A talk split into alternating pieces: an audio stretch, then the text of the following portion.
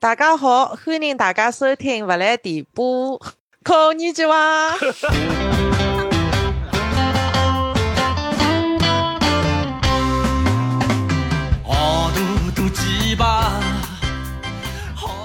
嗯，这期我们来聊聊快赶赶不上热度的这个呃《繁花》。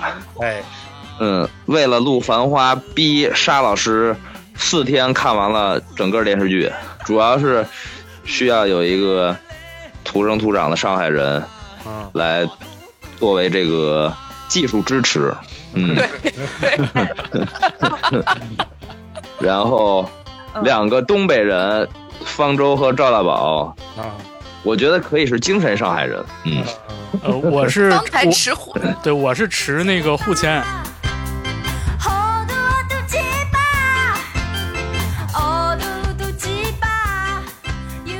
像沙老师说，我这快四十的上海人，我就没这么集中的看过那个上海话，上海话的剧。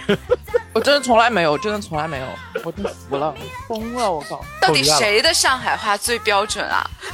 沙老师呗，我上海话超差，我跟你讲，我是那种就是上海话，我说超过三句就要被 Kurt 嘲笑的那种，说我还不如我们一个温州朋友的上海话标准。不是真的，那个剧里面谁的上海话是标准的呀？嗯，其实就我来说的话，最标准的是那个，你分两派嘛。如果比较新的那一派，嗯，七七零后、八零后上海话的话，应该胡歌，我觉得已经算是非常标准的了。然后范甜甜的上海话就是非常的胡同 ghetto，对，啊，就是胡同，对对。对，南城的，对南城上海话。遣词造造句用什么词，就是那种那种，就是会用很生动的那些字眼，就不是那种文绉绉的上海话，就是弄堂上海话。然后更弄堂的肯定是范志毅了，但是范志毅在里面没有骂脏话，这个有点不爽，对吧？他应该要对我看到一个小花絮，范志毅说。就有一段戏，说导演说你就自己发挥吧，是一个吵架的戏，但他们不许我说蹭哪，然后把范志毅痛苦坏了。对对对，不是范志毅是上海同志，上海人民自己的骂的发个侠吗？对，就是说让他 freestyle 骂人，但是不许说脏字儿。对，然后其中汪小姐，我就感觉是跟我那种上海话可能水平差不多，当然肯定比我溜一点，但是她的那个 accent，她那个口音就是是新派上海话的口音了，就是感觉不是那种从从小家里很很那个在完全是上海话包围环境里面长大的。我就只想问问谁的上海话说的标准？你们北京北京话有这种吗？山东人，山东人看看这个剧之后唯一的问题是吗？最大的困扰，因为网上吵翻了。因为北京好像很少有说谁的北京话标准或者不标准，啊，只会说这个是，只会说这个是南城口音，这个是它分地区，哦，但它没有标准不标准，是吧，徐晨？没没听说过有人说你北京话不标准，没没听说过这么说的。因为嗯因为毕竟是就是趋近于普通话了嘛。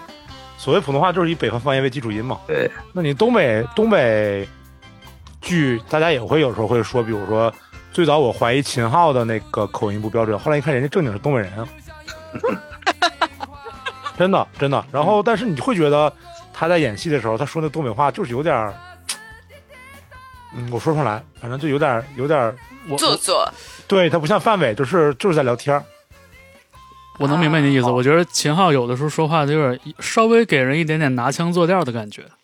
对对对对对嗯对，就表演型东北话是吧那就是跟抖音上的那个北京话一样嘛，说哎呦喂什么那种，尿片儿，对，尿片儿 就是浮夸北京话。鲨鱼，两条鲨鱼聊天那个什么。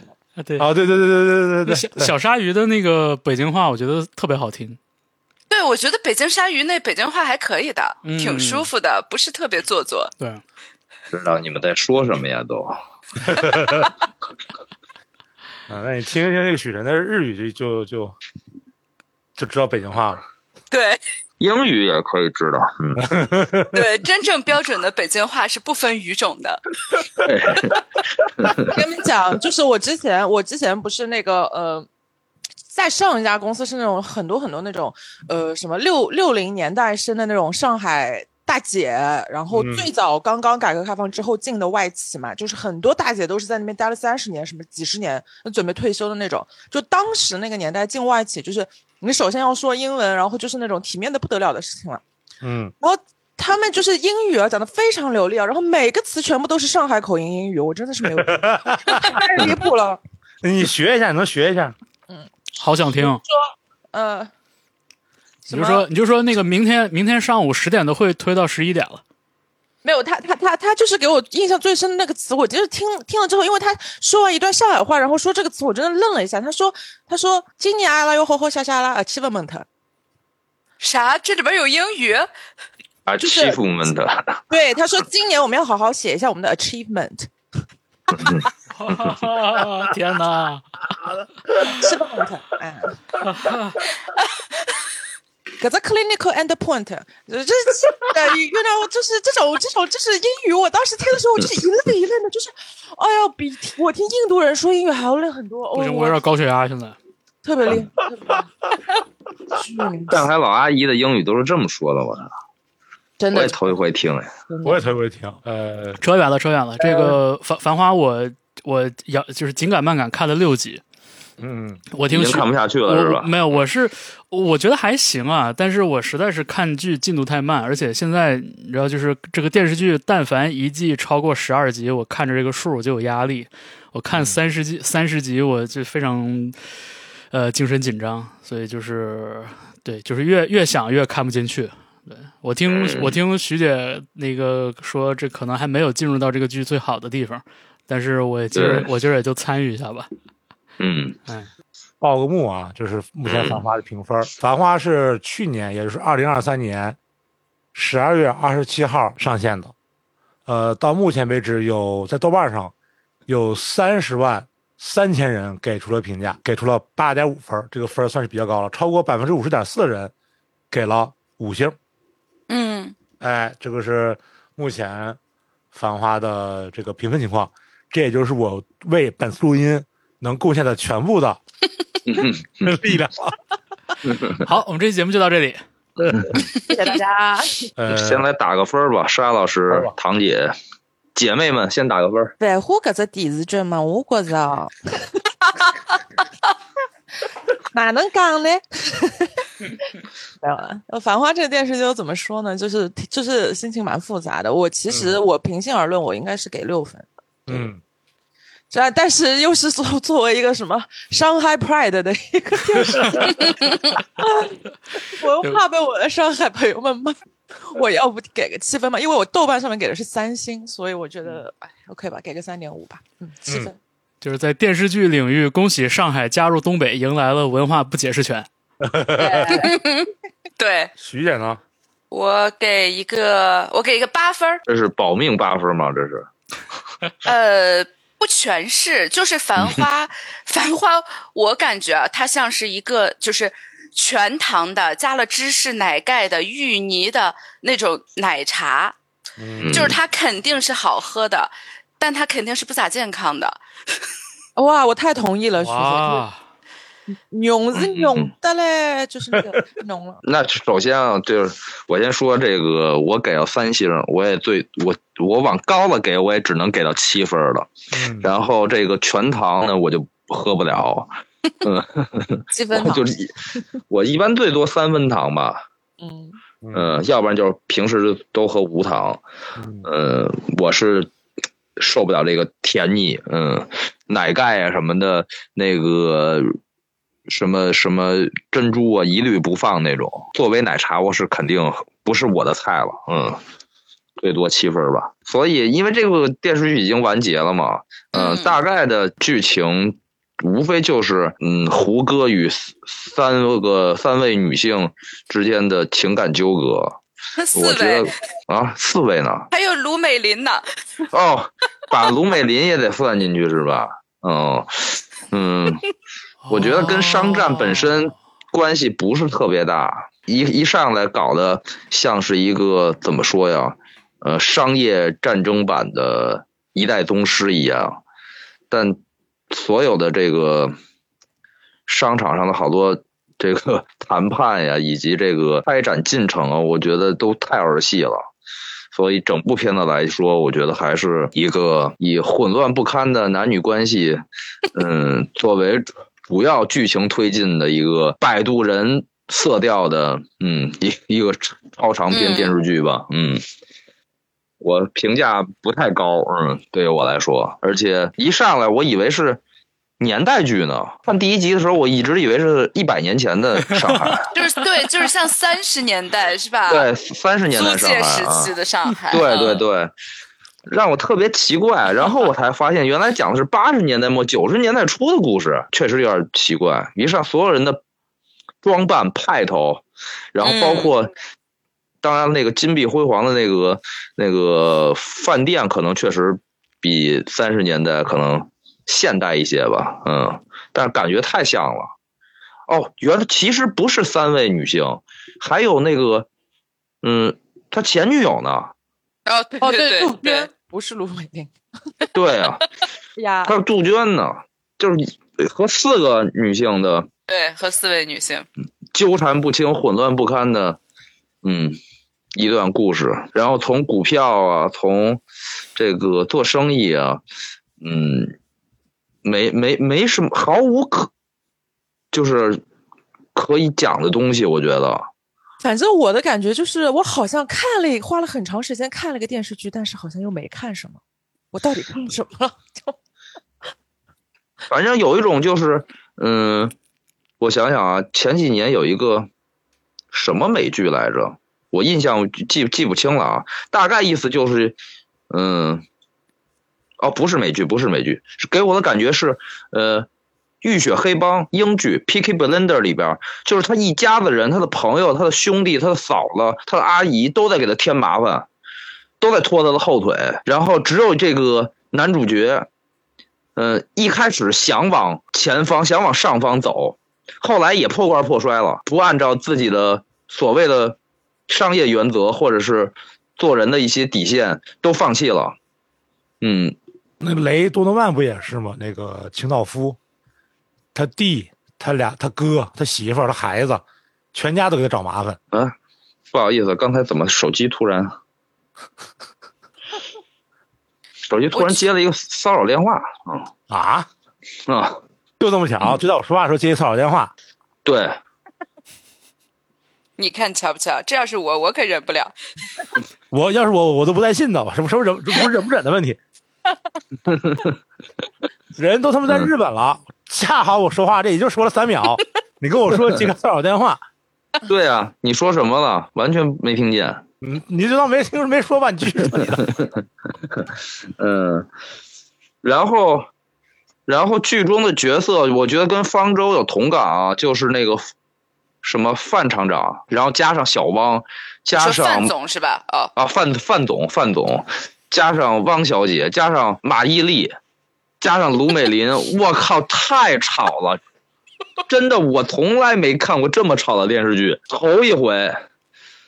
就真的就不是关把声电视声音关小的问题，所有人都巨着急，忙忙叨叨的，不知道在着什么急，然后立马就要切到胡歌，嗯，一副不着急的样子，然后看所有人都在热锅上的蚂蚁一样那样团团转。我觉得在就是方舟从说这件事儿，大概从第三集可能就开始了。我觉得到第六七集这段时间是最煎熬的。对于我来说，看的时候当时也是，所以我也属于没熬过去。对，特别难受。这个剧情是哪一段儿？就是三阳刚上那一段儿，没错，对对没错，没错，就是啊刚才，对对对就是刚才许晨呃说了一下这个整个剧集的这个故事主线，让我有种恍然大悟的感觉，因为我还没有看到情感纠葛。嗯，呃，对对，就是我看了前六集，其实我我一直也在想，我说到底是一个什么故事？因为开板来一车祸，然后非常悬疑，有点像抓内鬼的感觉。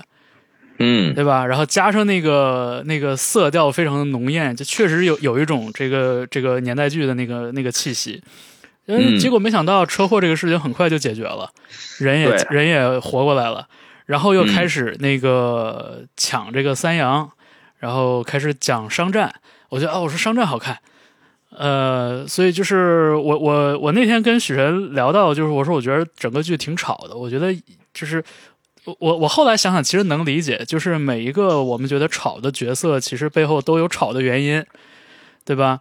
就是、嗯就是范厂长是一个就是引号外地来的，然后很努力的就是要 hustle，呃，然后很多种这个心情交织在一起，然后又又要那个撑门面，对吧？嗯然后然后汪小姐也是一个就是一个上进的人，然后那个开饭馆儿那个那个大姐就是就是对就特别 ghetto，就等等等等，就是我我想想其实能理解了，但是我就觉得嗯，确实这个观感上来说就是挺独特的。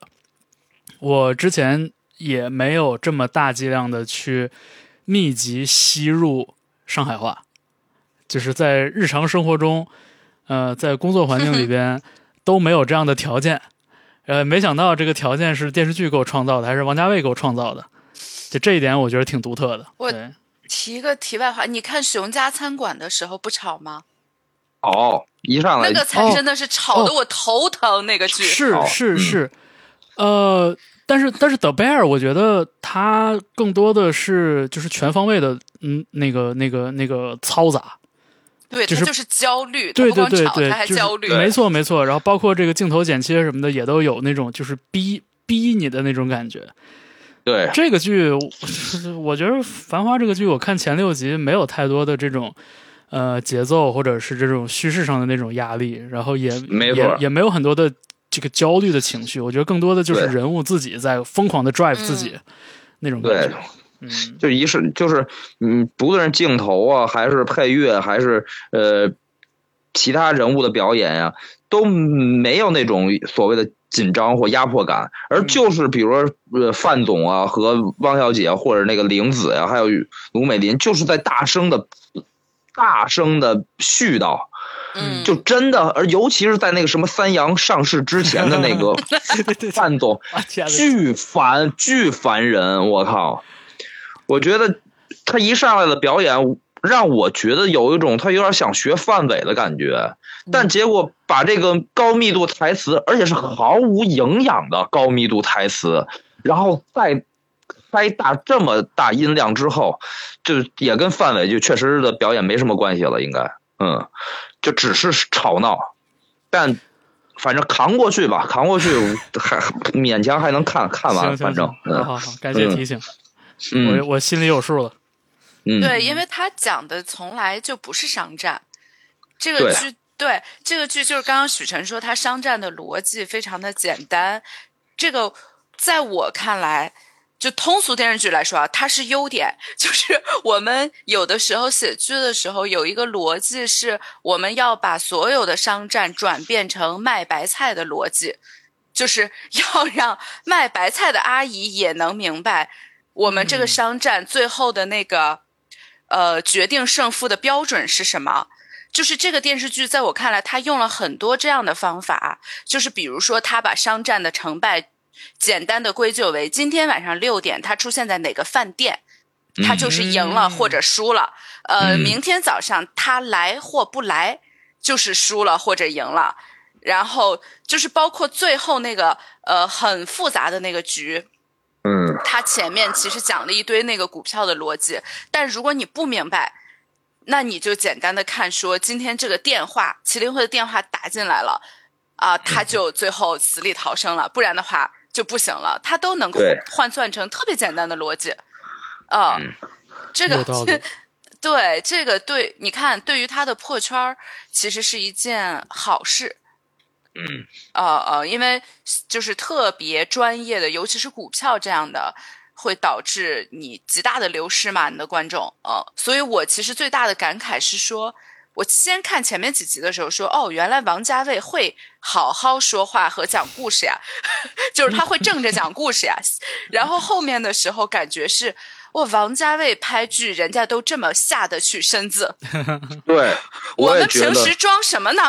就是那种感受。不是我，我是觉得我靠，王家卫不至于吧？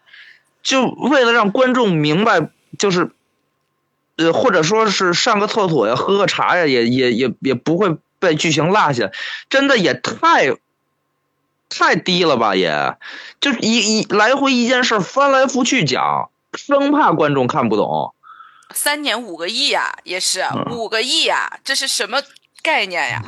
然后包括配乐用的也太烂了吧，就太密集了。哦，配乐真的，这这真的过分了，我觉得。然后包括那个中间有一段我印象很深，就是，呃，那个那个 Papi 酱，不是那个收据还在，进进货单还在，然后所有人要吵架要撕逼了，嗯，然后那个他那个马伊琍嫌邻居太吵在唱歌，然后邻居就唱了一个朋友再见，朋友再见。这就是明用得着明显到这个地步吗？就不可思议，哎呀，完全就完全没有留白，没有，对，没有，不光不留白，嗯，不光不留白，是恨不得嚼碎了喂给你吃的那种，嗯，都不让你自己嚼。你就是兜头被泼了一盆五颜六色的颜料，嗯，插鼻管那种。嗯嗯，就我真的没有想到，就是王家卫能这么为了贴合大众，能这么就是把电影语言用到这么密集。嗯，你真没真没有想到。嗯，我让我嗯让我觉得就觉得反正，嗯，原来岁数大了，可能不知道想法有什么变化吧。嗯嗯，我我不知道哎，因为我觉得可能这也是王家卫第一次拍电视剧，然后再加上当中疫情的关系，估计也有很多时间的拖沓，然后资金资金预算，我觉得压力应该也是挺大的。所以我是听说到后来，其实他们在腾讯上之前审片也给了很多的 feedback，就是也希望他能够。更加的是这种，对吧？让让让呃大众，就是像刚刚徐姐说的，像买白菜的阿姨都可以听得看得懂的这种。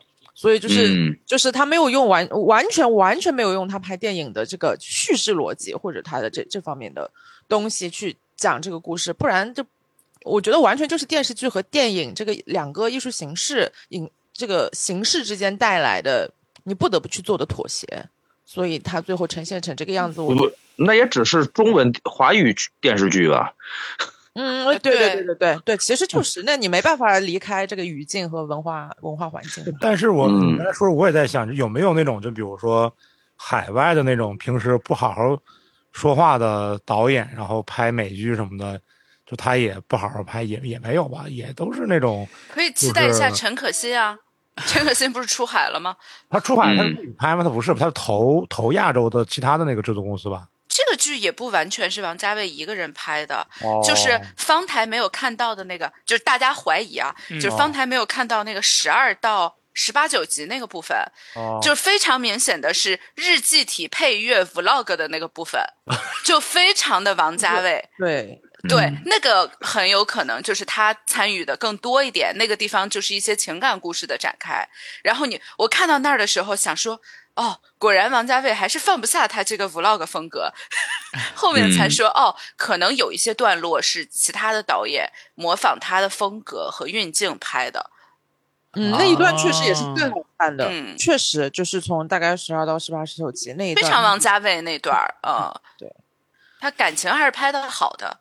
嗯，我现在来再考，这就是再讲一下刚刚大家都觉得很吵的一个问题，我也觉得特别特别特别吵，就是一般正常人上海上海人说话不是这样的，我哦，我也觉得，对我们也不懂不敢我身边都说没有这么吵的，没有没有不是这样的。很少见到。但是，但是我刚刚又想了一下，其实《繁花》这个电视剧它本身拍的东西，虽然又住在和平饭店或者怎么怎么样，但是它绝大部分百分之九十以上的角色都还是市井角色，嗯，就是所以他拍的其实还是一个市井。黄河路就不说了，进贤路也更是市井了。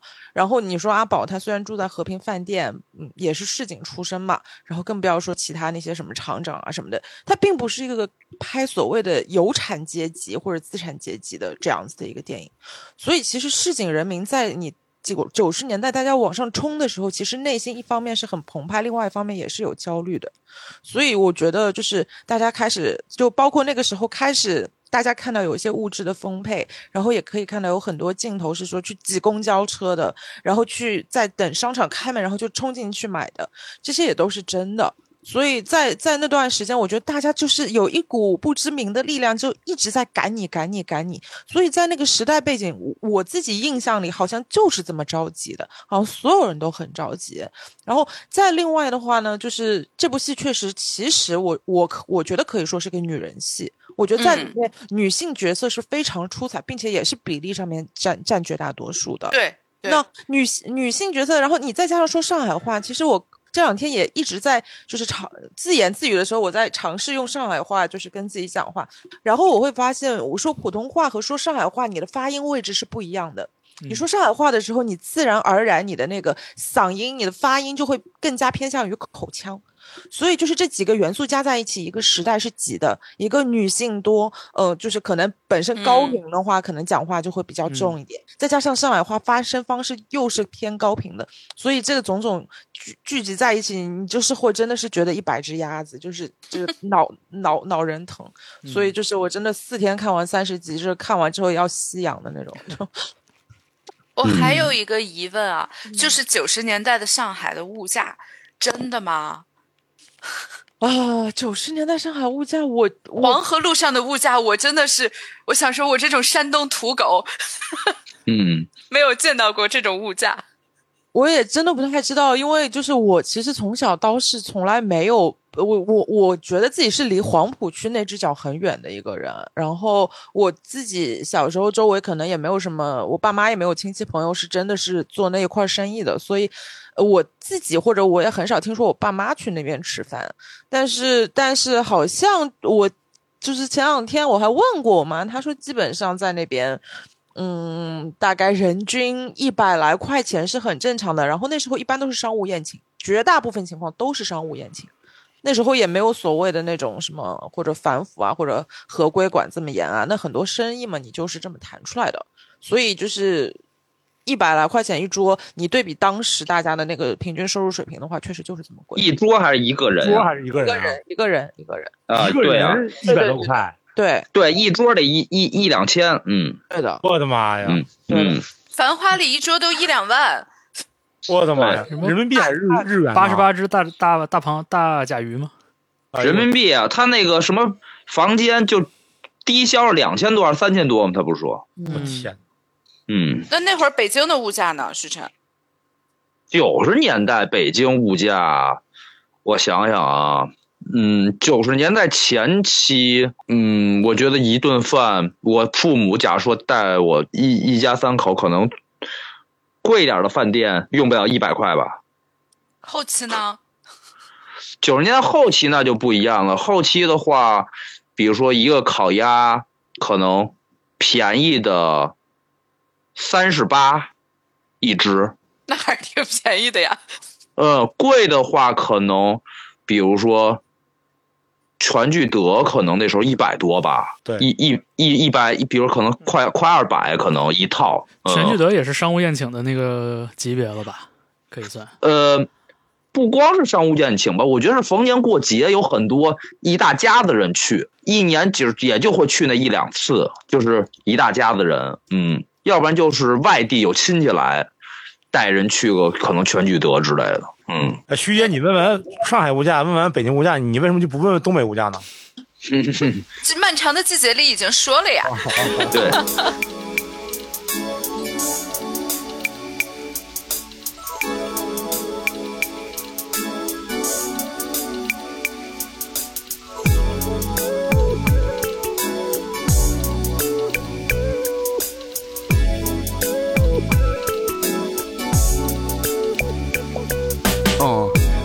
母鹿比红颜色就互换，饿了总为了玉米开胃。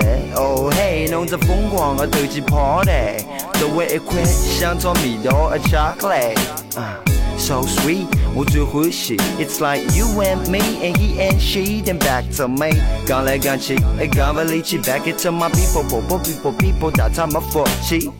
当仗是男小人最欢喜游戏，白相来白相去，还是我最老句。隔壁个阿弟，伊总归帮我拉着皮，讲起来我还是老想伊。谢谢㑚，懂你的 comrade，the time we spent together was so great。想有，想回到老早，弄堂里有点吵，霞飞路的八十七号。然后我觉得回到这个剧里边儿，就是他老在提这是一个，比如大时代，嗯、就是嗯美好时代，但是他其实聚焦的最主要的几个角色都不是普通人，我觉得这点还挺遗憾的，就是没有一个真正的普通人。马伊琍八十年代就去日本留学了。呃，他不是去日本留学，他应该是去日本打黑工。八十年代上海的呃这些青年去日本打黑工是个常态，我妈妈周围有很多朋友去，就黑在那边，要么就回不来了。要不然就是那个呃什么研修生，就是去那只能工作嘛，嗯，只能挣钱。啊那、黄觉不就是研修生就？黄对黄觉对，不是所谓的留学生，是研修生。然后杜鹃能嫁去香港，嗯，在七十年代文革刚结束的时候能嫁去香港，啊，对啊，然后对他是70家里全有香港亲戚，这都这都绝对不是一般人。那上海可能就是一般人呐。你在上海，我的意思是在上海文革结束的时候，家里有香港亲戚的有几个人？王家卫可是六三年六三年从上海搬去的香港，那时候他才五岁，意味着什么？他刚刚度过了三年所谓的三年自然灾害，没赶上文革就跑了。你你想，一个七七七年、七八年就能去香港的人，那能就就有香港亲戚，这这这都不是一般人。然后去日本，八十年代去日本，真是，我到现在都没有香港亲戚。我到现在也就是有一个朋友去东京了，你看，嗯。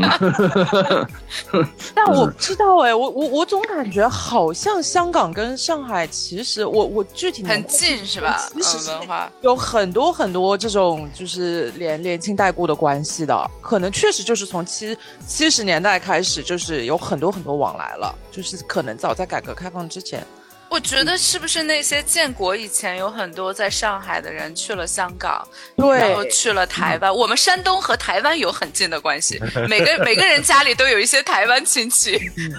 就战争年代嘛，我觉得那个时候很多逃出去的，全部都去逃去香港的。呃，是的，就是呃，好多呃，也不是说好多吧，就大部分香港电影从业者最早都是上海电影制片厂出来的。是的，对上海那个上不能上电上海电电影制片厂是上海的电影工作者，在呃那个时候，然后就是可能在在在二战，呃，在这个这个大概这个时候前前前后阶段，上海沦陷了，他们从上海就跑到了这个呃香港去，然后成为了香港最早一波开始做电影的人。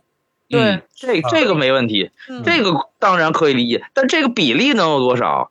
我靠，嗯这也不是不是特别特别低，就不是说我可以这么说，就不是说你一定要家里是有特别特别牛逼的背景，你才才会有亲戚在香港的，就是有很多就是大家也当时就是被就是直接呃直接出去就是完全就是没有退路的那种，就就是完全逃出去的嘛，所以这个。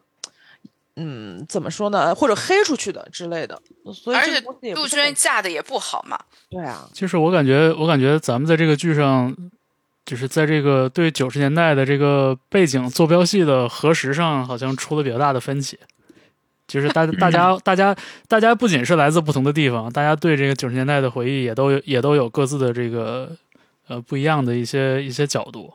那就对，嗯就其实我我看第一集的时候，我也我也好奇，因为胡歌亮相的时候西装革履、油头粉面嘛，然后成功人士，呃，所以就是当这个故事迅速溯回到他跟那个爷叔。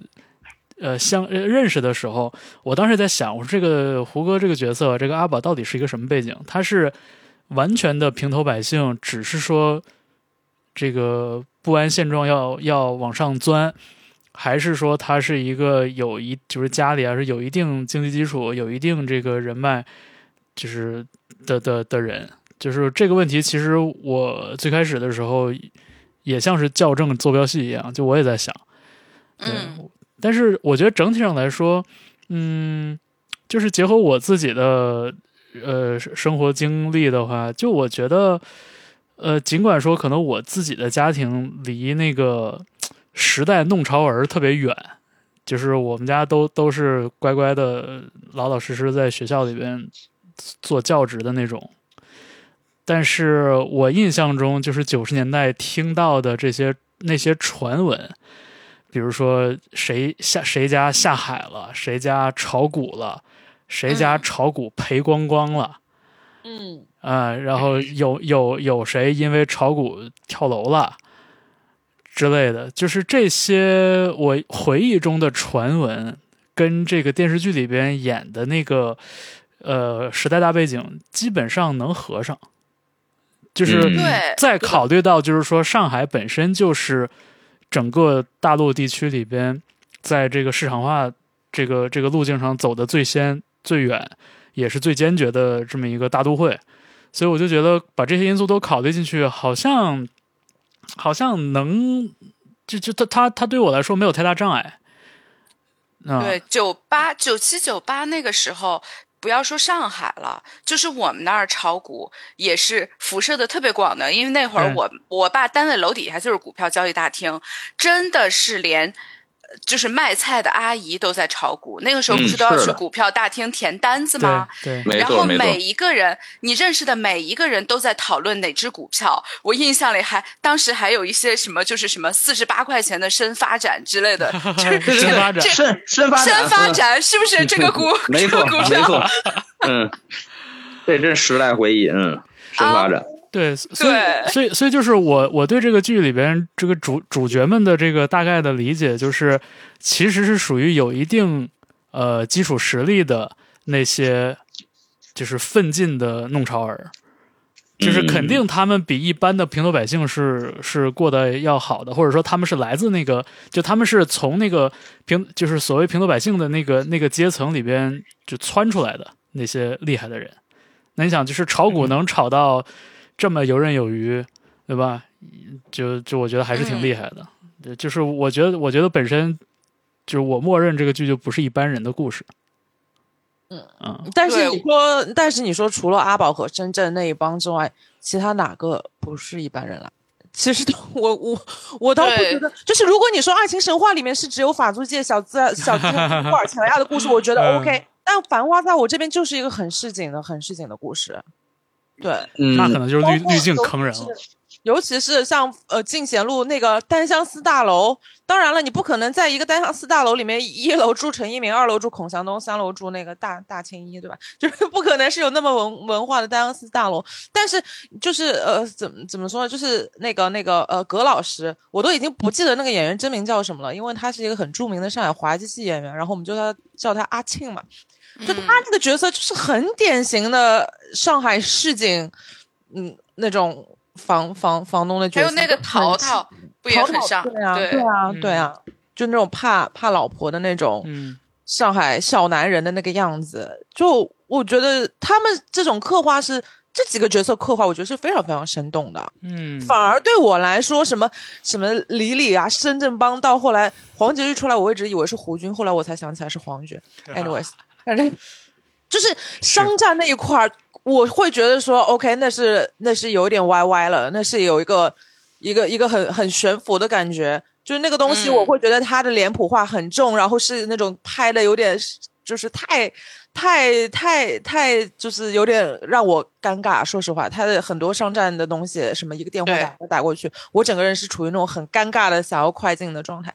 但是他那些市井的小细节，包括斗嘴，包括那种邻里邻居之间的吵架和和那个那种情感的语言拉扯，那些台词是写的非常精彩的。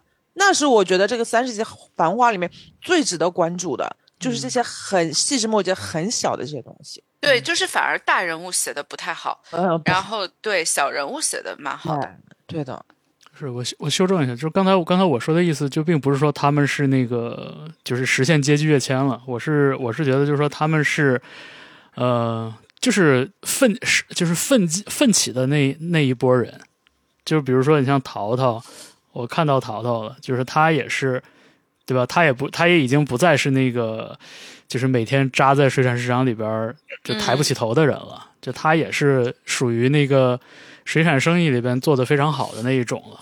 呃，在在商品经济的大潮里学游泳吗。啊，对，我爱我家的话 是这意思。确实也是在他们的角色里面是属于那种特别敢打敢拼的嗯角色。对，嗯，而且那个时候就是还想到就是所谓的下海，并不那个时候并不是一个好词儿。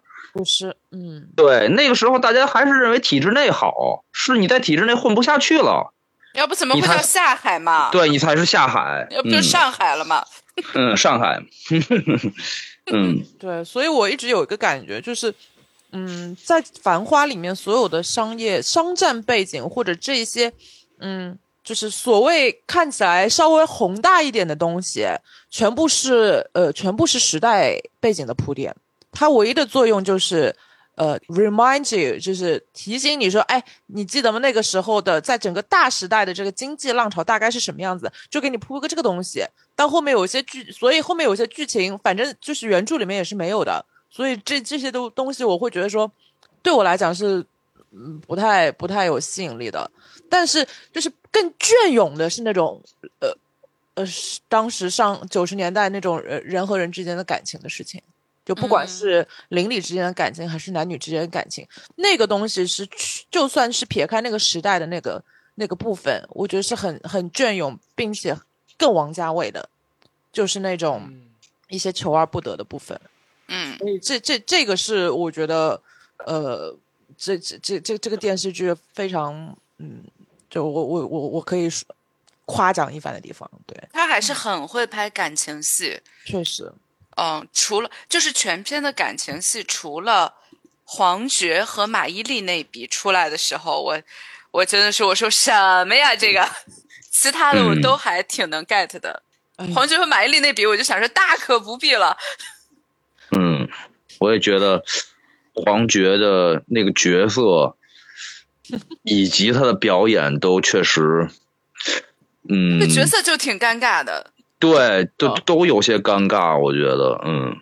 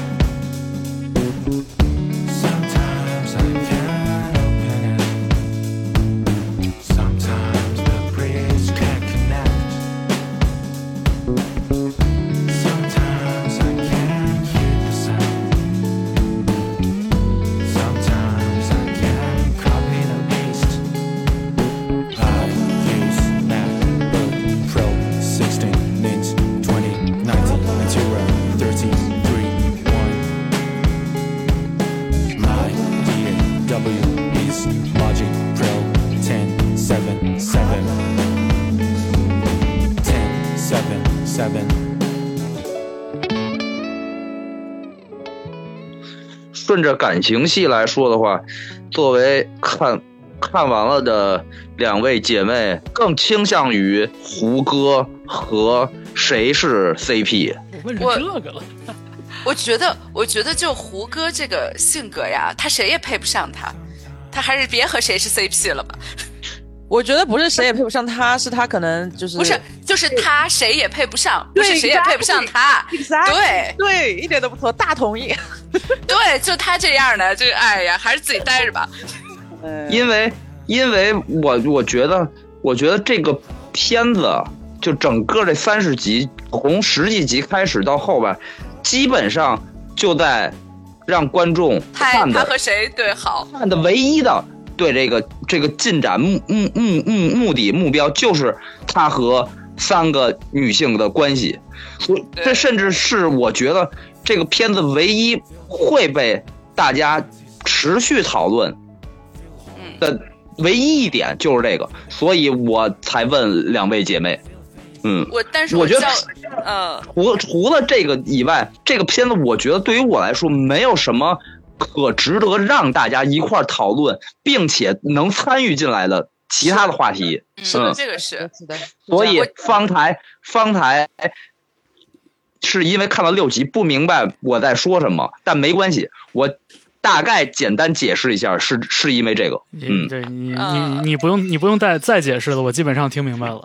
对，我嗯，较沉浸的啊还是汪小姐，就是我为什么对胡歌怨气这么大，也是因为他和汪小姐的那条线我看下去了，然后我非常喜欢的一场戏就是那个汪小姐那个弹什么所谓的弹射拥抱，哦，就是对，就是在他们两个经历了一些呃，就是汪小姐率先表明心迹，大概意思是说我可以公职不要，然后跟你去卖，呃就是卖茶叶蛋蛋也好，对，就是嗯。要他一个表态嘛。然后嗯。胡歌就躲了嘛，他约他。第二天在那里见胡歌就一直没出现，所以他俩的关系不是出现了一段空白。之后，呃，再出现的时候，他是，哎，那个弹射拥抱是不是他在帮汪小姐？好像是在黄黄呃对，但是好像是在黄河路，忘了。对，是在那个是在那个黄河路那里，他们两个，然后临分别的时候，我觉得那个东西就非常的王家卫，就是嗯你忍不住，然后你飞飞奔过来抱了他一下，但是很快的又意识到说你们两个的关系到此为止了。嗯，我觉得那个那个感觉是他拍的很好的，包括早期就是王小姐开车去救他，他俩的感情线都还拍的还不错。当然也因为这样，我就觉得后面的时候，我就觉得汪小姐就就独美就好了。我三个女性角色我都可以，就是杜鹃不说，因为杜鹃白月光嘛，而且就是长杜长杜鹃这个样子，坐公车公交车售票员，这个实在是太不合理了，我实在是对对对什么东西，对，就是真的没错，没了就就杜鹃没法演演这种，就是穿着那种乡下农村衣服，然后当售票员，这还真真演不了。你看他那张脸就不，对，就是就是一个不食人间烟火的脸，他怎么去当售票员呢？公交车售票员呢？这真的不行。你要营造白月光，你选一个这么就是这个这这这个角色，我我会觉得完完全没有任何立立体性，没有任何说服力啊，对我来讲我觉得他那个脸嗯最低是图书馆管理员，啊，对啊，不不不，就是杜鹃没法卖任何东西，她不需要为卖东西而工作。我觉得她这张脸，直播也不行是吧？对，他真的真的他就不能不，他的这张脸作为演员的话就没法参与销售，你明白吧就？是不能上杆子这个脸不。能参与销售可还行。对就是不能不能卖，只能买。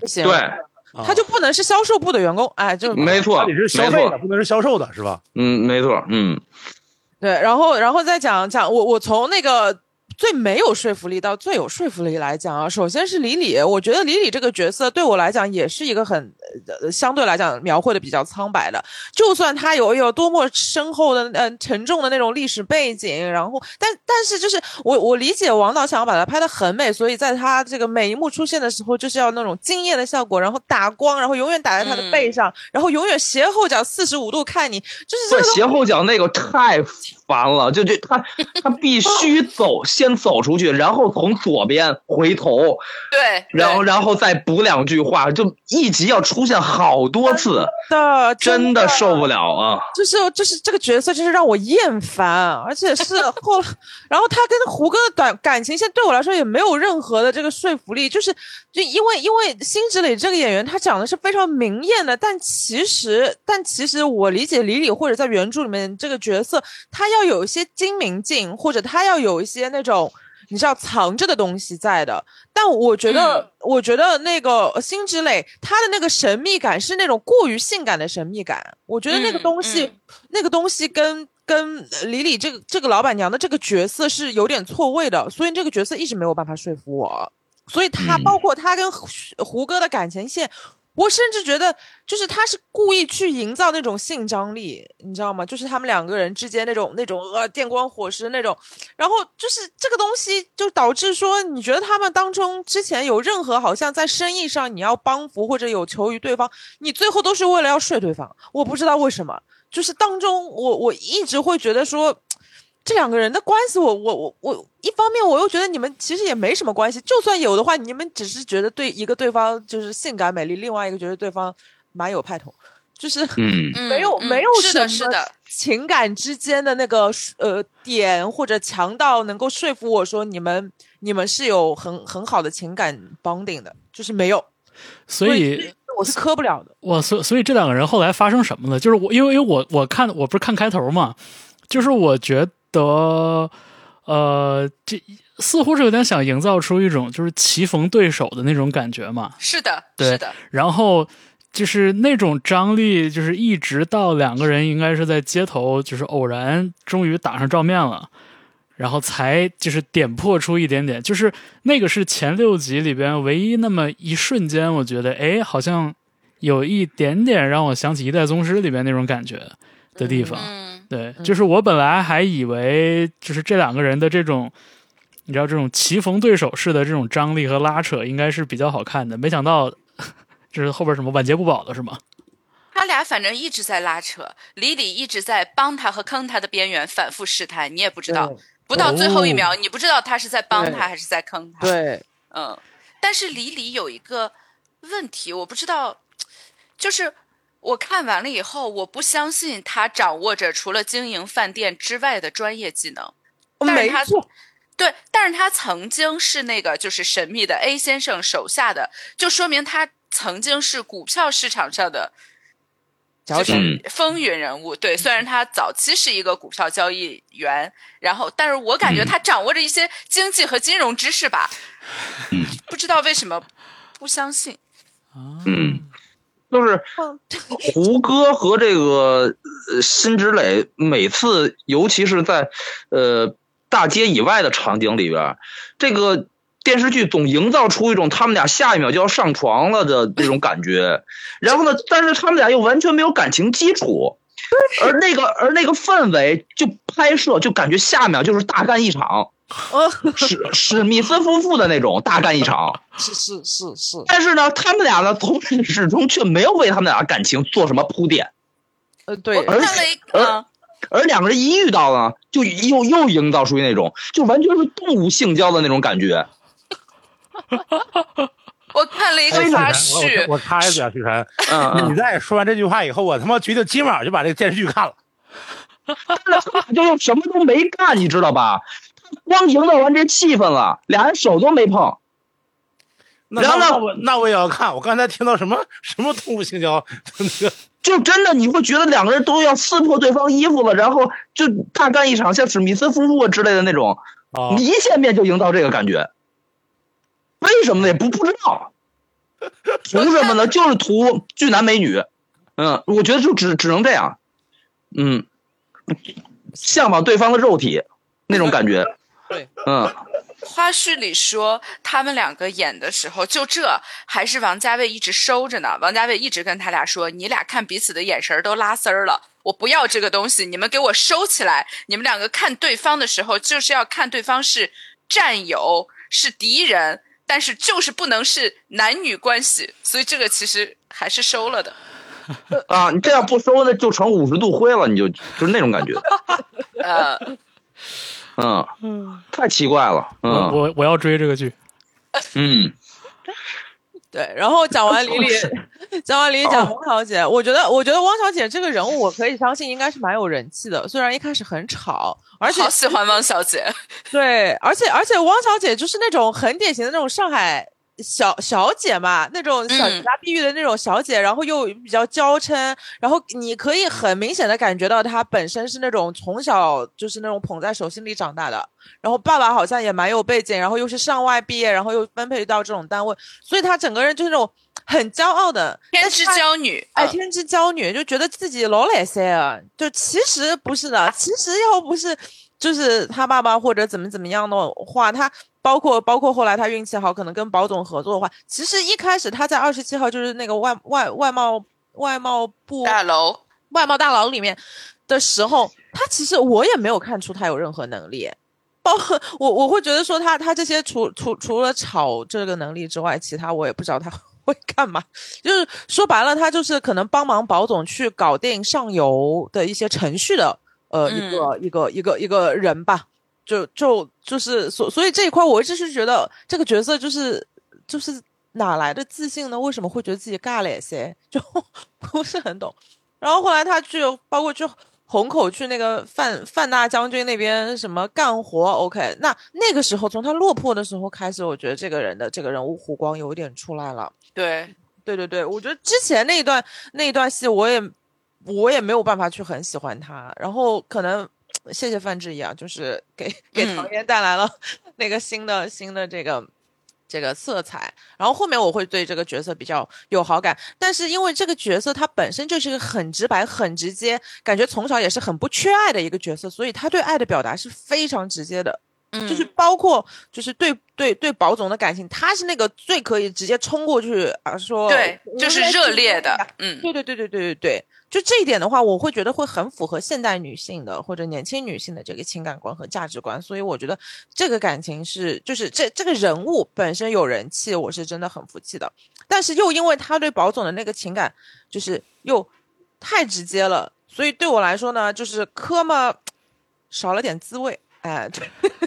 只有汪小姐没有在拉扯，没有汪小姐行就行，不行就不行，哎，对的对的对的，就是而且也只有她当面问出来了这句话，其他的女生从来没有跟宝总说过这件事情。是的，哎嗯，，所以所以所以说他他们两个 O OK 就是就是摆在明明面上的名牌嘛，所以嗯。对我来说，科我也觉得呃就是不不是那种津津津有味的科，那最津津有味的科显然就是林子跟包总。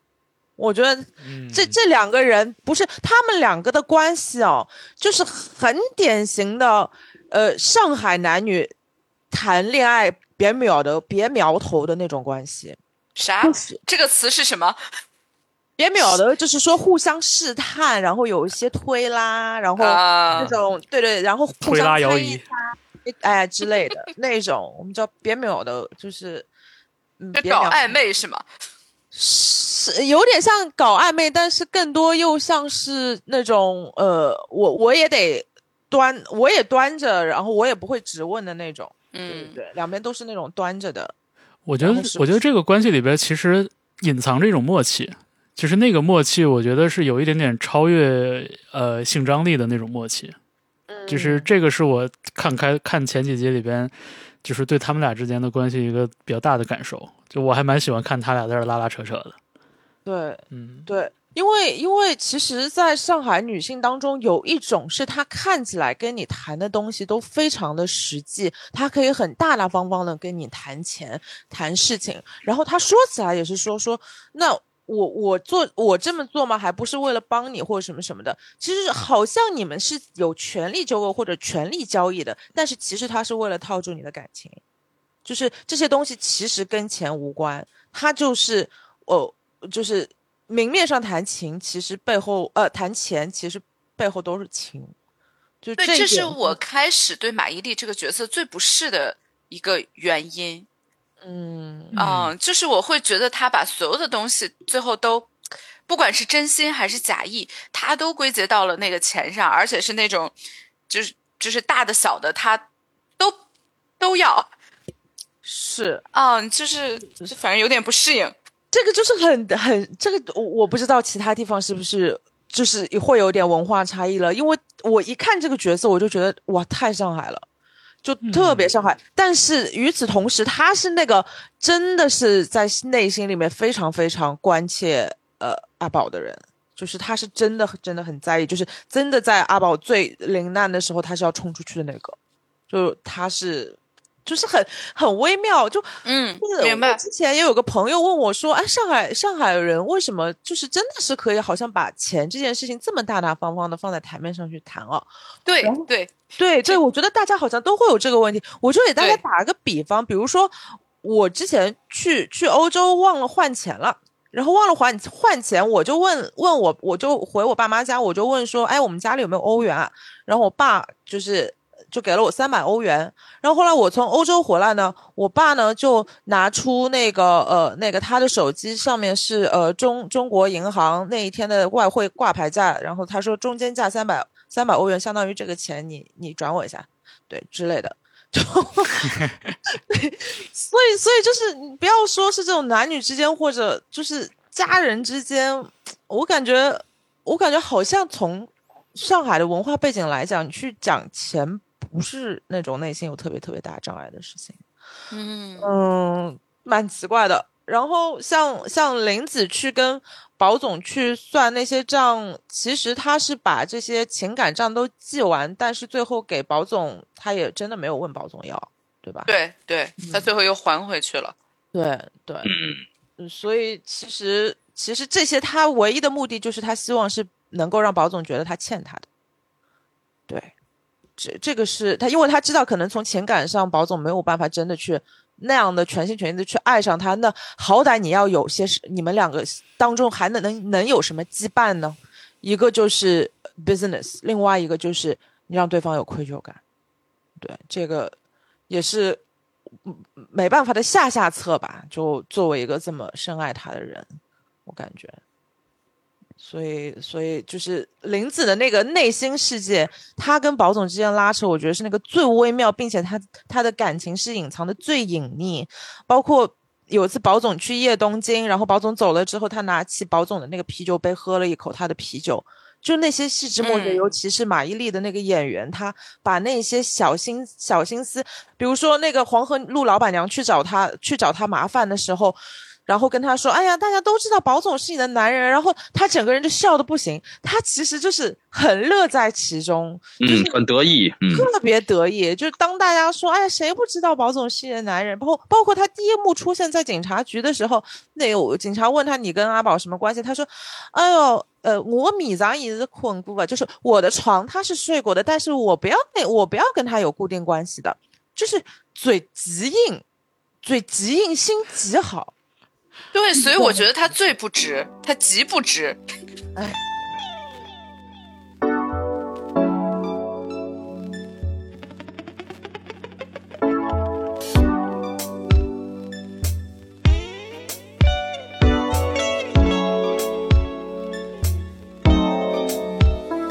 今晚我跟着月光，请你跟着我，在华灯初上的夜里歌舞升平落幕之后，问我你们知道的答案。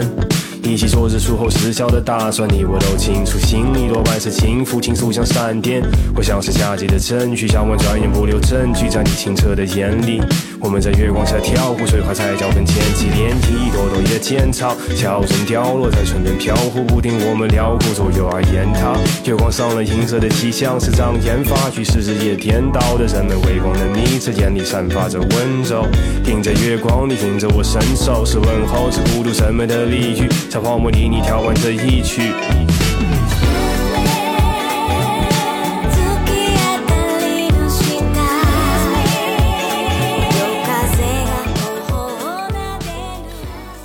反正我我我接着说啊，我我说第一时间我看完之后，我觉得这个胡歌这个角色是一个双性恋吧？怎么他是喜欢淘淘是吗？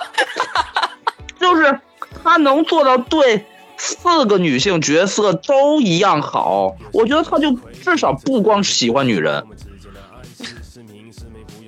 就给我一种这种感觉。哇，这个解题思路，对，就是我看完了以后还想问的，我说我要问一下我们的男性主播，就是像这种，你越追他越跑，你不理他，他又来对你好的这种男的，对到底是什么心态呀？就是这种，这就是男的不主动，不不不承诺，不拒绝，然后跟四个女性都这样，我觉得他有点 gay，要不然就是双性恋。我觉得这就是男的。是吧？就是他对别人真的非常好，就是汪小姐出问题，她去让卢美玲打她一巴掌，然后什么玲子只是在东京帮了她一下，她就帮她开店，就是总之她对他们其他方面非常好，但是只要其中有一个人，然后比较往前一步提出说，哎，那我们两个的关系，然后他就立刻跑了。嗯男的不都这样吗？那他能同时对四个女性同样的程度，我觉得就让我觉得不不太不不太不太正常了就。是享受这种超出一般朋友的一丢丢的关系，但是又不愿意承担其中的、呃责任和风险。这不是我我怎么觉得这很典型啊？好，你这么一说，我也又觉得很典型。对对啊。应该都都这样。我要是有这条件，我肯定也这样。咱这没这条件而已。嗯，许晨呢？我不知道，可能曾经有一段时间，比如说想想尽可能的这样，对对每个人都好吧，但后来觉得太花时间了，太浪费精力了。第一天正事儿不干，都他妈干这个了。哎，我跟你说，许晨，这就是为什么宝总可以这样做的原因，是因为他在对每个人好的同时，顺便正事儿也办了，因为他们都有很多工作关系。所以嗯不是说我不干正事儿，我专门谈恋爱，不是他谈恋爱跟正事儿很难有明确的分界线。哎，他的工作就是谈恋爱，我觉得那是是除了杜鹃以外，剩下三位女性都是为他工作，几乎。对，他王小姐是的工作她的政府关系。是啊，对，他的工作就是陪好这三位女性，啊是啊，你说的对，有道理，有道理。所以我更觉得他是双性恋，他不不他不一定喜欢女性，嗯。嗯，这个这个结论，我觉得可可可可能是一种假设啊，成立他。最后最后跟杜鹃说什么？你在我香港做我的什么商务代表？你妈你就疯了吗？我靠！这是人这是人能说出来的话吗？他给的所有承诺，他给的所有承诺肯定不正常。对，都不是情感上的承诺，全部都是 business 上面的承诺。对，这个东西对他来嗯说是最重要的。那个我我因为我后边很大一部分没看嘛，我我我我说一个呃猜想，就是会不会这是这个角色的一种爱无能的一种体现？就是啊我觉得他想塑造的是这个对，就是他他所以他对这个爱这个事情，爱和承诺这个事情，就是最最大程度上也就能做到这儿了。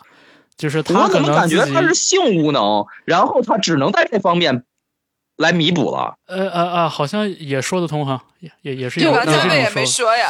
对，就是我觉得那种，我觉得那种那种无能，其实背后是怎么说？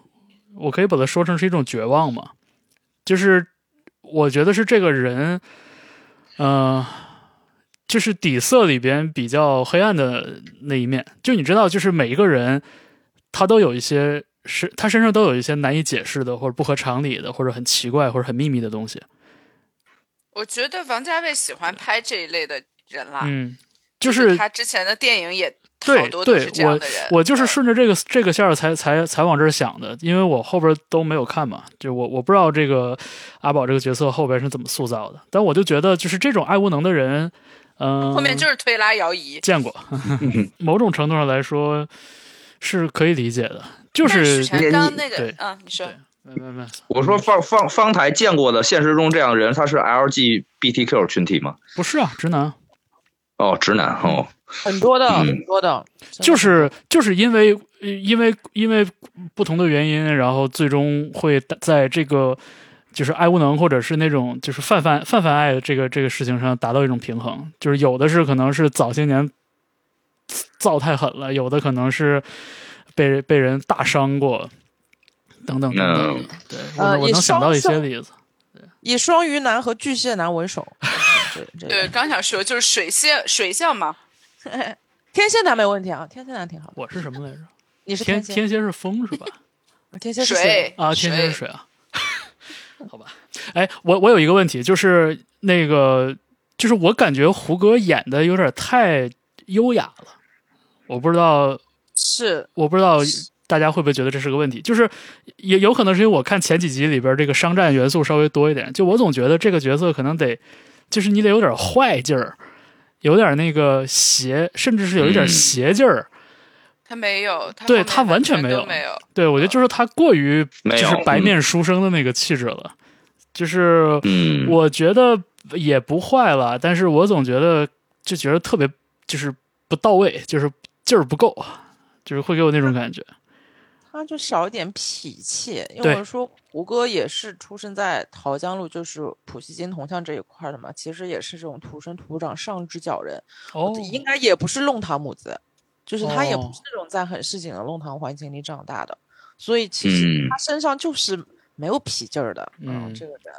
然后，然后说是好像当时演出的时候，他就是参考很多那个什么了不起的盖茨比嘛，就是哦啊啊，那块，所以你看啊这种嗯举手投足之间有二三十年代的那个劲儿也很正常，嗯就那是他的 reference，他的参考。对，但但我我我我自己的我自己的观感是他讲上海话，我觉得挺给这个角色和他的表演加分的。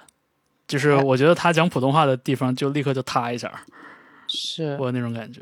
哦，说到普通话，就还有一点想吐槽是他的旁白是不是有点过多了？vlog 嘛，vlog，嗯，旁白很多，是好多嗯。旁白都特别的正，就是特别像那个那个配音演员配的。我觉得那个旁白有一些就是不是他自己的声音，嗯。我，感觉，嗯，呃，有几条，我觉得就挺过分的，就是那个那个观感特别不连贯，就突然什么什么一九九零年代中国的时装行业啊，在上海对对对，什么中国的时尚看上海，上海的时尚没错都在南京西路，就 是那种什么玩意儿南京东路啊，南京东路，sorry，嗯，什么玩意儿？怎么说呢？反正就是看我我我我是感觉看两个小时的王家卫呢，OK，看二十个小时的王家卫太多了。是全糖了吗？对啊，然后拍拍的话，可能拍三个月的王家卫电影还行，拍三年王家卫电影应该都崩溃了。就是。三个月也不行，你看那些东邪西毒的那帮演员，对啊，我就搞得东成西就，最后都东对呀、成西就。都疯成什么样了？你？个拔蜡，对，嗯，就我没有想到，就是他还能在电视剧里这么坚持用那种摆渡人配色，然后哎。一一一一到商战就切换成一代宗师配色，就这么坚持，我没没有想到能，而且三十集都是这样，配色确实，我我看了我看了第四集的时候，终于反应过来了，那个配色是那个百事可乐春节广告的那个配色，嗯，而且特别，我觉得特别像百事可乐那广告，就是所有人都情绪巨饱满，对对，对，然后所有的那个那个那个画面里边全是亮的，就没有黑角，没有暗角，然后所有人都是那种就是就是能量满格，然后就是你来我往，就是所谓的什么伦伦勃朗光嘛，王家卫最标志的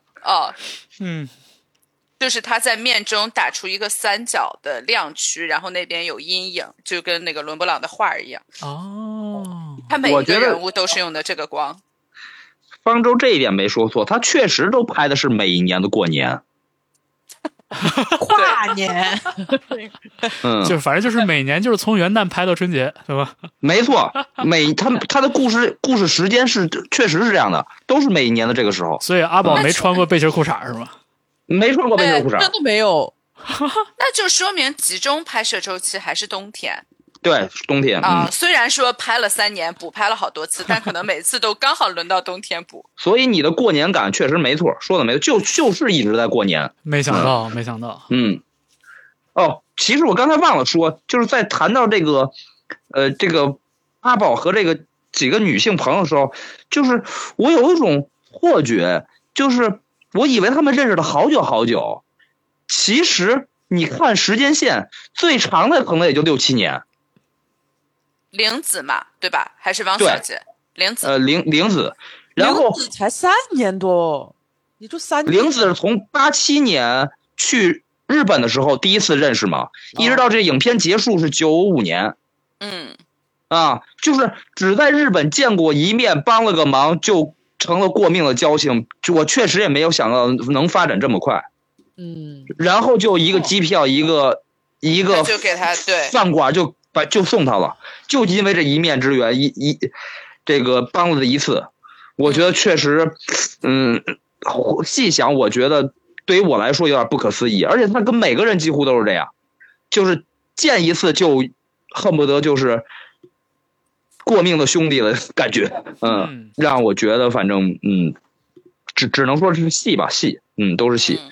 然后还有一点，我最后想说的就是，嗯，王家卫是我看了这么多香港电影以以来，可能我一是他名气大嘛，二是我觉得是我几乎唯一一个他对九七一直是充满美好期待和向往的一个人导演。我觉得别的导演，不论是拍年代戏，还是在九十年代前前期拍的戏，都是几乎我看的都是大部分是有怀疑、有忧虑、有担心，嗯，啊，都是这样。只有王家卫是绝对是憧憬，而且绝绝对是觉得是好巨大巨大的巨好的时代。是不是因为他小时候是在上海啊？他只在五他五八年出生，他六三年就去香港了，对，但他出生在大陆嘛，是不是也不太一样？然后家里就都是大陆人，哥哥姐姐什么的，，这个可能特别像那个胡金铨导演。胡金铨导演是就那个拍拍武侠啊，香港导演，但其实他是小的时候从北京搬到香港去的，嗯所以他长大了以后，他拍的所有武侠都在找他想象中的那个北京人对话和嗯北方的山呀、什么的那个东西哦，怪不得，啊，嗯。一种寻根。一种寻根，就他本能的在去找这种他想要的东西。包括他那个时候拍香港武侠，他没有办法来大陆拍，他去台湾，中中中国台湾，然后那个然后那个然后非得在宝岛台湾讲那个儿化音，那个呃对，宝岛宝岛宝岛台湾找那个大江大河那些那些外景，就他一嗯。他他拍的所有的武侠，你看标准那个北方普通话，香港导演、嗯，对对吧？没错吧？啊，都是那种啊，可能也跟这有关系，就本能可能是找这个东西。那个《繁花》后面不是出现了九七的镜头吗？那个镜头的素材也是王家卫在九七的时候拍的。火，嗯哇，呃，对，就是他九七的时候出去，估计扫了一圈吧。有点意思。嗯，反正他确实是我见过唯一一个满怀期待，然后一直在嗯用实际语言说出来，就是这是一个美好的大时代的感觉。嗯。嗯，嗯。而且他其实是跟他爸妈搬去香港，但是他的哥哥姐姐好像都被留在上海了，所以哦对对，对，嗯。好像就多多少少就就一直都在，包括他拍拍电影的时候，其实也当中有很多模糊的上海的背景，或者有提到一些上海的文化元素之类的，所以我是觉得这个这个《繁花》是他这种把多年来的这种。乡愁或者这种要对对上海是的感情全部倾注在里面的一篇大的 情诗，情诗，对对对，嗯，嗯因为他说自我沉溺，虽然也蛮自我沉溺的，说实话。他说他读小说的时候就被打动了，然后他觉得那个就是他拍的阿宝什么，就是他的哥哥姐姐。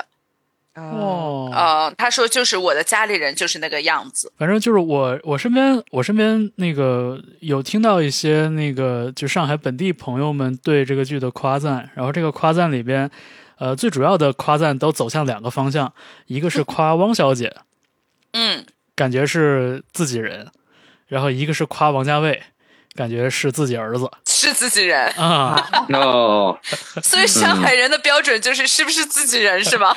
没有是，我觉得就是挺可爱的。就是我，因为因为我我因为说实话，我以前我也没有见过以上海为背景、以上海为题材，然后同样又是用上海话去拍的这种电视剧，所以就是我我也是头一回见到那个身边有这样的这个自豪自豪情绪出来。嗯所以我觉得还挺，我觉得还挺有意思的。对王家卫的认可啊，这个真的是我我比较没想到的。就是对对唐嫣的那个称赞，我是能能想象到的。但是就是就是感觉有一些朋友就已经是哎这王这王家卫不愧是我们上海的孩子，咋地？然后自豪感。对对对，刚才听你们聊，我突然觉得好像找到一点原因。那那我想问一个问题，因为因为我前两天跟我们朋友吃饭聊起这个的时候，其实我会觉得说，如果不要不是看就是这些演员他们在讲上海话时候的表现哦，这个剧我可能三十集真的还看不完，我可能看到半半当中有可能会放弃的。但因为就是确实方言剧，尤其上上海方言剧，就爱情神话之后这这个，就是让每个演员都生动了很多。嗯，就是对对这这个戏这感觉这个戏这个戏本身，我觉得是靠一个一个生动的演员撑起来的，就是嗯因为它的剧情真的很散，嗯然后然然后就是就是打光这些东西，就是很形式美学的东西，你也其实到后面也也会有点生厌的。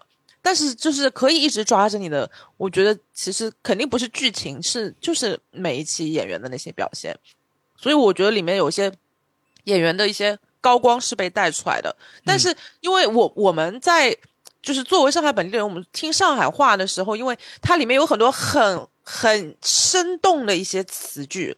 我打个比方说，比如说范甜甜跟那个谁杜杜杜洪生啊，不是杜杜洪洪根好像叫杜洪根，杜洪根，然后去跟他吵架的时候，就是用的那那些词，说什么那种你在这里对我哇啦哇啦什么的，就是会有一些用拟声词去表表动词这样子的很多的嗯一些一些呃词句，然后嗯包括有一些呃上海上海人，我觉得会用一呃一些很生动的俚语去形容一件事情。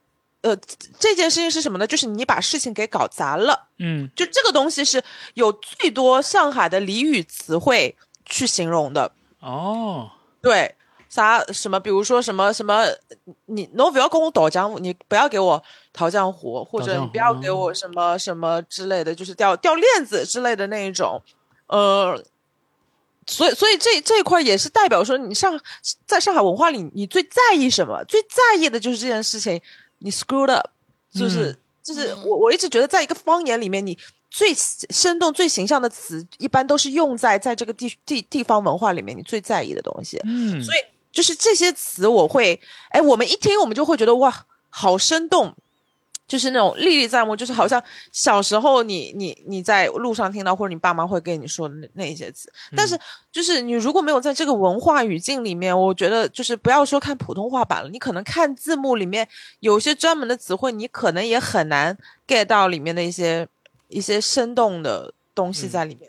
哦，刚刚除了抖浆，我还有个叫喇喇叭腔，就你不要给我喇叭腔，喇叭腔就是说你就你你不要给我就是掉链子之类的，反正、哦，反正这些小的词汇就是特别，就是你看字幕它也很难很准确的给你一个翻译的。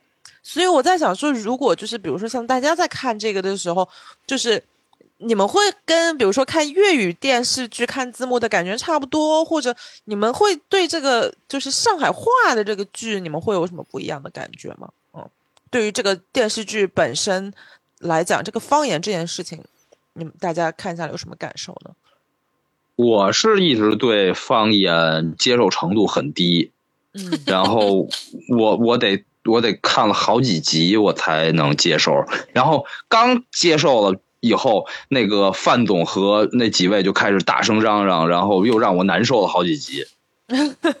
等于在那之后，等于 你想那时候已经可能得有八集往后了，然后我才哎，终于才恢复平稳了。嗯，我对上海话的接受程度其实还可以，就是我觉得跟看粤语什么差不多，没有任何不适。但是我对上海普通话舞台上的上海普通话其实接受度不高，嗯，我就是我会觉得那个舞台上的上海普通话是真的很，也不是聒噪，但是就是很嗯很 fake，烦躁。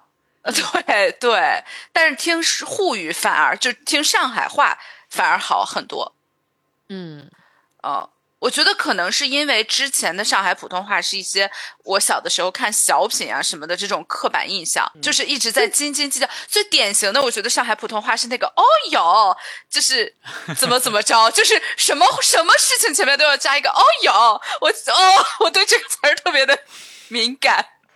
哦哟，确实不是一个普通话，它其实是个上海话，就是一个上海话里有的语助词。是，但是那个那个小品里面就会说啊，不要这样子。对对对对，嗯，是的，是的，呃这个还可以搞一个汤词词，就是这这种的。是是的，是的，嗯，很很很，就是范总那种嘛，可能不是上海普通话，是江浙一带啊。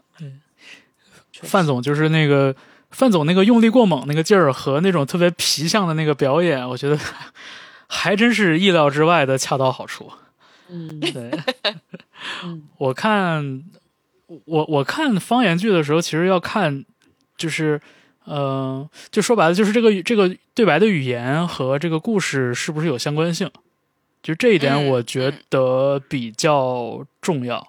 嗯。嗯，我我我对各种各样的方言就是就是没有太多的这种这种差分的感受，因为对于我来说都叫异域情调。这个东西对，只要我听不懂的东西，对于我来说都是异域情调。嗯所以就是我看我看 TVB 的剧也是这样的感觉，我看这种上海话的剧也是这个感觉。然后那你听这个山东话有吗？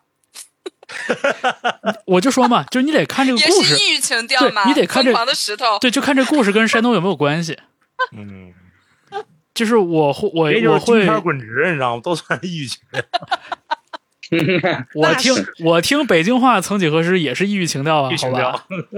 嗯，对啊，所以就是我我我对我对这个电视剧本身用上海话就是作为主要对白，就就是我我还我还真我还真挺喜欢的，就是嗯我觉得就是像胡歌这种，就我说胡歌这种特别板正的这种演员吧，他讲方言，我觉得是为数不多的能给他的表演增加一点色彩的地方。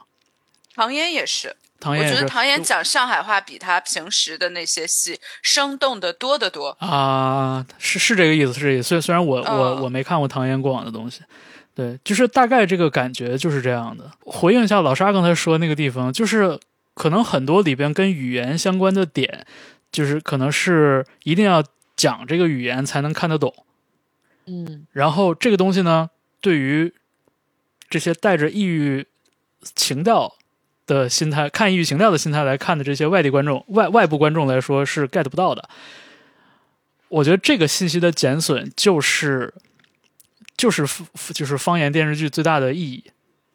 就是换句话说，我我我觉得，呃，怎么说？就是这个这个这个本土自豪感其实也来自这儿嘛，就来自一些就是只有你能 get 到的东西。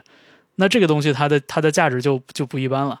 就好比说看《漫长季节》的时候，那身边都都都都在问嘛，就是你你跟谁俩呢？这说的是啥？啊对，跟谁俩呢？是是是跟谁？谁俩？跟啥？对吧？就是这就是我说那个文化不解释权嘛。嗯对，所以我就觉得，就是在在看这个电视剧的时候，其实包括包括之前可能看一些，就是可能香港或者什么什么香港跟大陆合拍的一些东西，然后看一些粤语的剧集和电影，我也是这感觉，就是我看不懂，但是没关系，我知道有人能看懂，然后我知道这个东西是属于属于那个别人的。那我我看的是啥？我看的不就是这个新鲜劲儿嘛？所以我就觉得整个的观感来说，就是我挺喜欢的。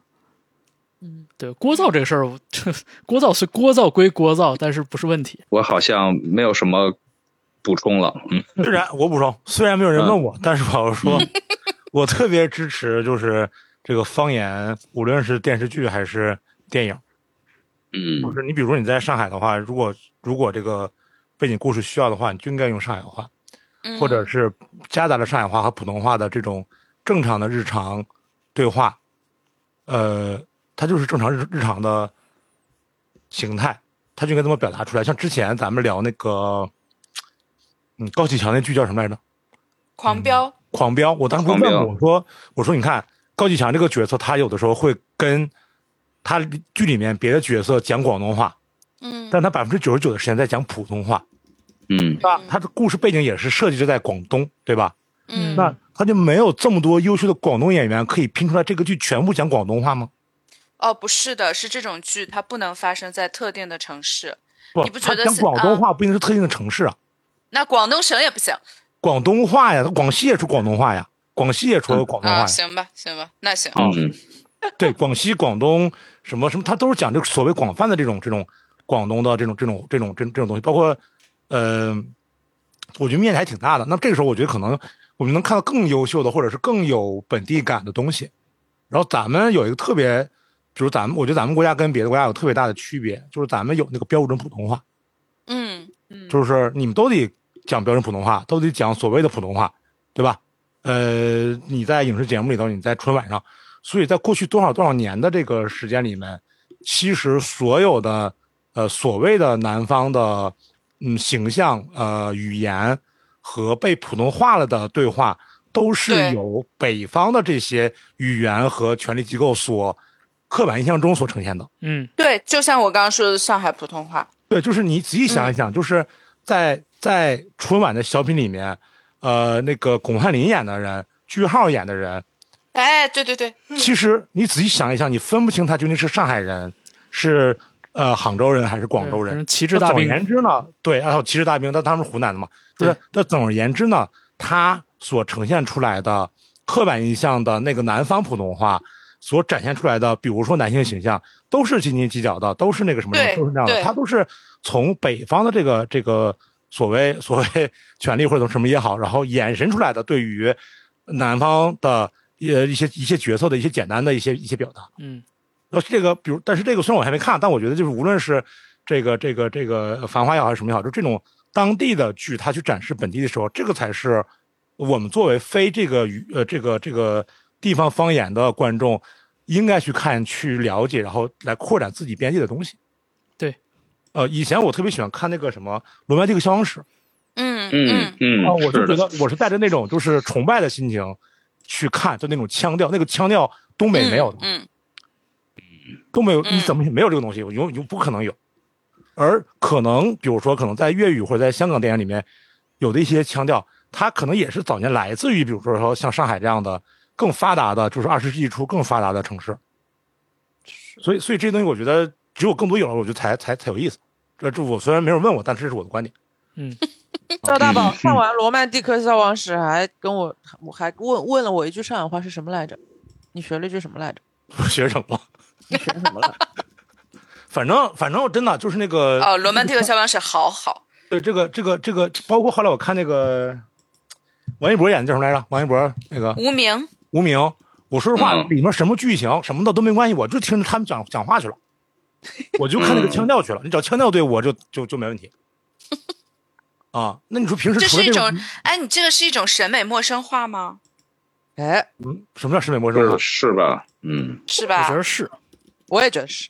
哎，什么事？你跟我说什么事？我再问你是不是？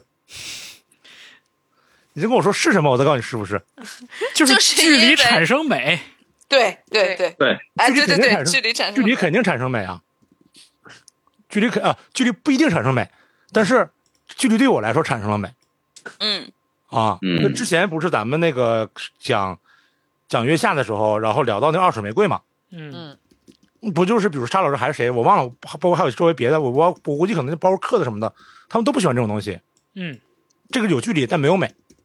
嗯但是没办法嘛，就是东北穷嘛，对不对？所以就是我们就，但我看，比如像我看上海、看香港啊，看哪怕是广东的一些东西，我就觉得产生美啊，我就想知道他们在讲什么，为什么这么有腔调？为什么嗯就包括那个那个金老师讲那个之前上节目讲上那个圆桌派上哪儿我忘了，讲那个不响吧，叫什么玩意儿？啊，对对，不想，对对，我就觉得我操，两个字儿说这么多话，嗯，太牛逼了啊！这个这不响约等于我觉得可能约等于在东北话那个犊子，啊 扯犊子啊扯犊子，啊不是不是不是不是，嗯我不是说意思等于，是说两个字能解决很多问题。哦哦哦，我哦不是说意思等于话，我是说一个嗯简单两个字，它能代表很多很多的你要表达的意思，OK，嗯啊。就是这种语言的魅力太有意思了啊！你你说这个是什么什么陌生话也好，什么什么话也好，我觉得无所谓嘛。反正我就觉得这个我想了解嘛，而且不只只是对于上海。你比如说，我特别想学，比如说我之前没有沙老师学上海话，十快十年了，总共学两句。侬 啊，知道老灵啊，对，侬老灵光了，侬夜里想吃啥？侬老灵光啊，侬夜里想吃啥？对，就十年就学这么两句，然后然后什么西安呃陕陕西话太好听了，嗯啊，嗯，我太喜欢听陕西话了。是吗？我我还真是然后对陕陕西话有一些，我喜欢听天嗯津话，哎，天津话这个，因为大家都觉得是有喜感嘛。东北话里面，我最喜欢听的是沈阳话。嗯，哦，沈阳话跟锦州话、跟大连话、跟锦州话跟跟吉林、跟黑龙江全都不一样。真的？哎，就沈阳那个东北话跟别的东北话是不一样，你一听就知道这是沈阳的嗯是，啊，对吧？而且沈阳话里头没有我们，只有咱们。哦，对啊我们咱们不分是吧？对他，他不分啊。嗯你比如可能南方的这个语言里面没有是反过来的只有我们，但沈阳话只有咱们没有我们。哎，啊，只有咱们没有我们。那个可能南方很多话里面是没只有我们没有咱们。没有咱们的，对，哎，嗯但沈阳话只有咱们没有我们。我们的那个上大学，沈阳同学跟我说，说咱们宿舍电视坏了。我说咱俩也不是一不是一个宿舍的呀。对 但是这个很有意思，就是这个沈阳这这个东北话里面，他所有人都是咱们，所有人都是一块儿的。嗯哦，就这个很有意思。就是我，你让让我爱听，我喜欢听沈阳话，喜欢听陕西话、西安话。嗯，但我虽然分不太清这个陕西可能有不同的方言啊，上海话、广东话都很喜欢听，都有意思。你说到你说到这个，我们咱们我刚到北京的时候有一个小的文化冲击，我以为我对北京话没有了，但是就是当他说咱爸咱妈的时候，我还是有一种小小的文化震撼。跟谁俩的？说咱爸最近怎么样？说啊，就类似这种的，对对对，嗯。尤其是当一个异性跟你说咱爸咱妈的时候，你会觉得啊，我们什么关系？对 对对，一直到后面慢慢的也开始说咱姥姥怎么怎么着了，我我我我也特别喜欢这个表达，真的说咱儿子，亲切了。挺酷的，嗯，嗯，喜欢。这个这个，反正喜欢看方言剧。嗯，上海话太了不起了。是。我这延伸说一句，就是刚才大宝说到的这个，就是被被丑化的这个方言，其实我觉得这个呃官方话语里边的东北话也是被丑化的语，被被丑化的语言。确实，对，我觉得这个事儿就是无人幸免。无人幸免。对，嗯就是不只是说因为因为东北也是属于北方的这个派系，然后跟普通话关系也比较近，他就没他就能逃过一劫，而且而且你不觉得就是东北话在被或者被丑角化吧？我咱不说被丑化，也也就就就就等于什么？就是所有人都是演员，都是给那领导看的，领导愿意看，啊你觉得哪个好笑，对你就演什么。对，啊我觉得就本质都是啥呀，好笑，你就演干啥。本质都是扮小丑。呃，对对，都是扮小丑。你说那个什么，那个戏里的这个这个这个呃刻板印象的这个，比如说这个上海人、广东广东男的说这个斤斤计较说话那个品检舌不分啊，领导愿意看，哎领导觉得说这个好笑，哎，那你就演这个。这所有人其实都是一样的，在我们这儿嗯，没有区别对。是。啊包括呃，但是有另外一个呃，算了不说了，嗯，哎，好，你也可以说，说完之后剪下来放片头最近，这个南方小土豆这个事儿啊，我觉得太傻逼了。我就知道，就是我傻逼点在这儿，我傻逼点不是说，就是这个是本质上，他应该，我觉得逻辑应该是这样的，就是这个南方小土豆啊，我最早看这个词儿，不是哈尔滨官方说的，是我朋友圈的南方同事自己说的。你明白吗？就我看到这个词，我不是从哈尔滨官方说什么南方小土豆什么的，是什么什么什么小红书啊、抖音呐、包括微博呀、包括我朋友圈，我今天看有人说呢，说我南方小土豆什么玩意儿的，自己说的。对，这不是哈尔滨说的。完了，现在还有有一帮人就说这个说什么哈尔滨怎么样怎么样什么的。我说那你这核心逻辑就是说这个你们自称是行，但是别人说不行，对吧？嗯那你们这个不是小土豆，就是你们南方人的尼哥吗？嗯 对吗？对就你这说明白了呗？但你那那自己就就我不明白啥意思，这怎么回事啊？对吧？就就就现在我觉得太太太可，他这车这词太可笑了，要重新咱都别说了，都是中国人都别说了。嗯啊，就太烦了，这个这个这个这个就是有有些人他他妈在这儿矫情，嗯，应该就是有人在乎，有人不在乎吧？对呀、但是你不嗯在乎，就你在乎不在乎？你在乎那个人，我理解，但你在乎人的话，等于是你把一个帽子扣给了所有人。嗯我说不好听的，就是就是我这个为什么这么讨反这个事儿，是因为我说实话，就是大家都知道东北经济不好，哈尔滨经济比我想象的还不好。我之前不说嘛，我以为东北经济最差是长春，就东北经济这哈尔滨经济还不如长春呢。你现在找了这么一个网红一个点赚点钱不容易是啊！完了你就是一，然后就是包括这个话也不是说在那个什么哈尔滨工作人员，然后说啊我瞧不起你这么说的。罗强老师不是这个讲刑法不是说了吗？就是你得先给你企图，再看你行为结果，两个符合之后你才算是判刑啊，对不对？所以就是，就哎呀，我不知道怎么想的，现在这帮人，嗯嗯，烦死了。主要是后来你还能看到，就是那个官方话语下场了，啊，下场了，然后后在这儿推波助澜。啊，对，后来又说了，你就别说这个事儿了呗，你哈尔滨变成尔滨了，那那哈去哪儿了呀？尔滨我也很痛恨，后来又成了鞭子。太、啊对呀，那哈我说？能不能好好说话呀？哎真的是人家城市的名字，对，有没有一丝尊重啊？反正就是乱了套了，没有，就是没有，没有尊重。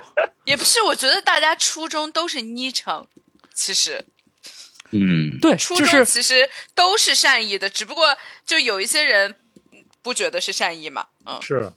而且就是就是一你你看到一个词在大家的嘴口中逐渐变了味儿，它从一个无伤大雅的小玩笑，成了一个起波澜的、有争议的这么一个表述，然后它被赋予了立场，它被赋予了价值，然后你又看到官方话语下场了，然后一顿推波助澜，你就觉得这事儿就是就是事情是怎么败坏的？事情是被人败坏的。嗯，对啊，我就看着说那个什么，说什么代表就开始扣那个大那个理论大词儿的帽子嘛。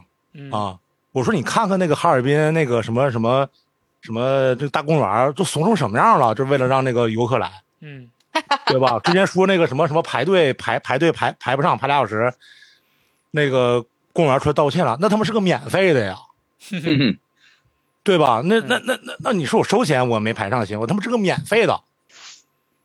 那我还得出来道歉，你说都怂成什么样了？然后最后还还得扣着大腿帽子，服了。当然，这个跟繁花没什么关系啊。嗯，这轱辘都剪下来放片头。啊，片头已经有好多了，咱们不是聊了半天才 才开始的。嗯，我们应该让沙老师用上海话说一个片头。这一次，对，就说这个，对对对，让沙让让沙老师用上海话说一个空气奇葩，看怎么说。孔尼基娃嘛，上海话是孔尼基娃呀，哪个有有大西娃？确实 不一样。西娃，嗯你不有上海话英语吗？你在上海话上海英语，上海英语是那个 achievement，然后还有上海法语。这一次那个葛老师也给我们展示了一下。萝卜干、萝卜块、伊拉妹、萝卜干、萝卜块儿，他妹妹。嗯，